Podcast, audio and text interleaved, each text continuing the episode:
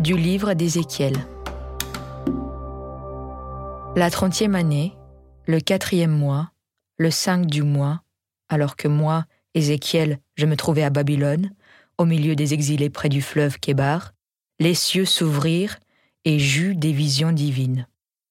La main du Seigneur se posa sur moi. J'ai vu un vent de tempête venant du nord, un gros nuage, un feu jaillissant et, autour, une clarté. Au milieu, comme un scintillement de vermeil du milieu du feu. Au milieu, la forme de quatre vivants.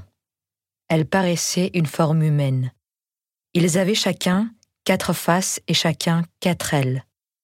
Leurs jambes étaient droites, leurs pieds, pareils au sabot d'un veau, étincelés comme scintille le bronze poli. Des mains humaines, sous leurs ailes, étaient tournées dans les quatre directions, ainsi que leurs visages et leurs ailes à tous les quatre. Leurs ailes étaient jointes l'une à l'autre. Ils ne se tournaient pas en marchant. Ils allaient chacun droit devant soi.